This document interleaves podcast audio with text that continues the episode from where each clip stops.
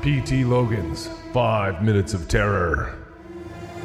Twisted, troubling tales to send a chill up your spine.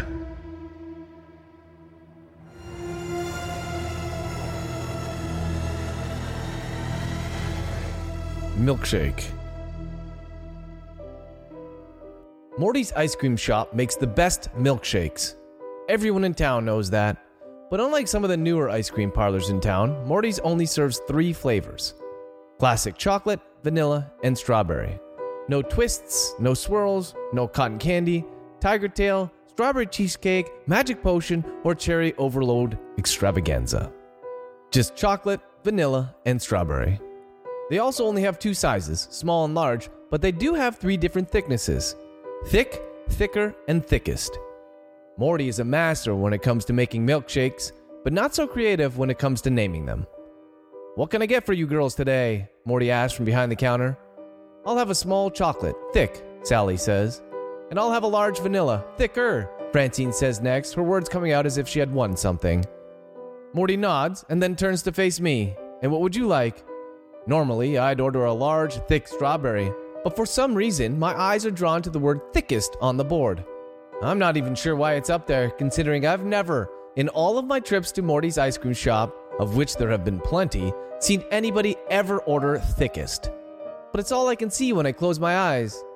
There's a lineup, so if you're not going to, large, strawberry, thickest, I say. When I open my eyes, everyone in the entire shop is staring at me. "What?" "I think maybe you should reconsider," Morty says, his voice flat and even. And I probably should. Morty's thickest milkshake is rumored to be the thickest on the planet. But with everyone looking at me, I can't take it back.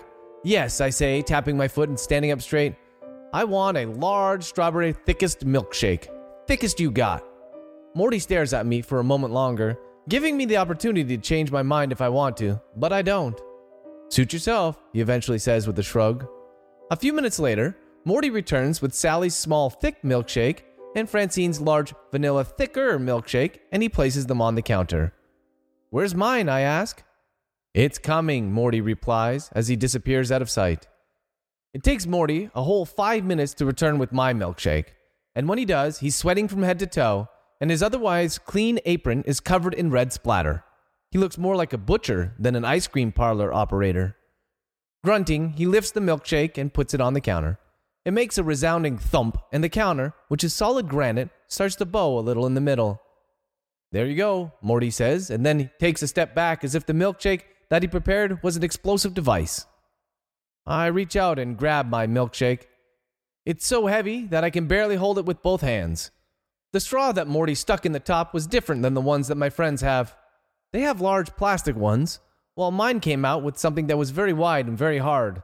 Metal, maybe. "I can't believe you ordered that," Francine whispers. "Why not? It's just a milkshake." "Just a milkshake?" Sally says. "Well, if that's the case, go on, try it." For some reason, I hesitate. "Well," Sally and Francine urge.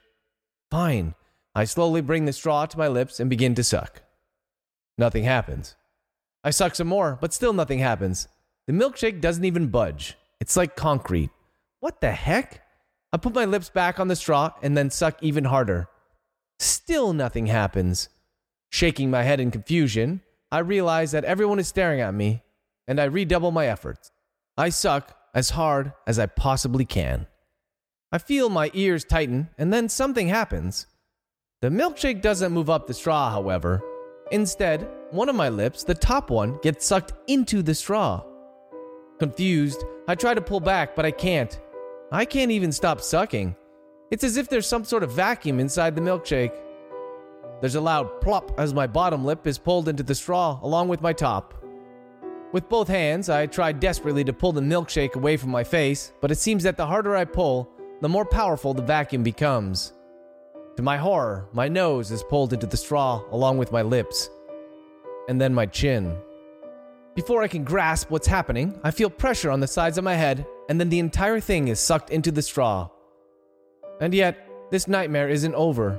The suction continues, and in moments, my neck, chest, arms, and then my whole body is pulled into the straw and thrust out the other end. Only now does the milkshake move, displaced by my entire body, which is inside the large cup, and slowly oozes onto the floor. I press against the plastic sides of the cup, but it's so tight and I'm squeezed so small that I can barely move. As I stare out into the world with one open eye, I see Morty standing over me, his face still sweating, his apron covered in red blotches. I tried to warn her, he says, his voice muffled through the plastic. We make the thickest milkshakes in the entire world. Then he picks up the milkshake and throws it in the garbage. P T Logan's Five Minutes of Terror. Twisted, troubling tales to send a chill up your spine.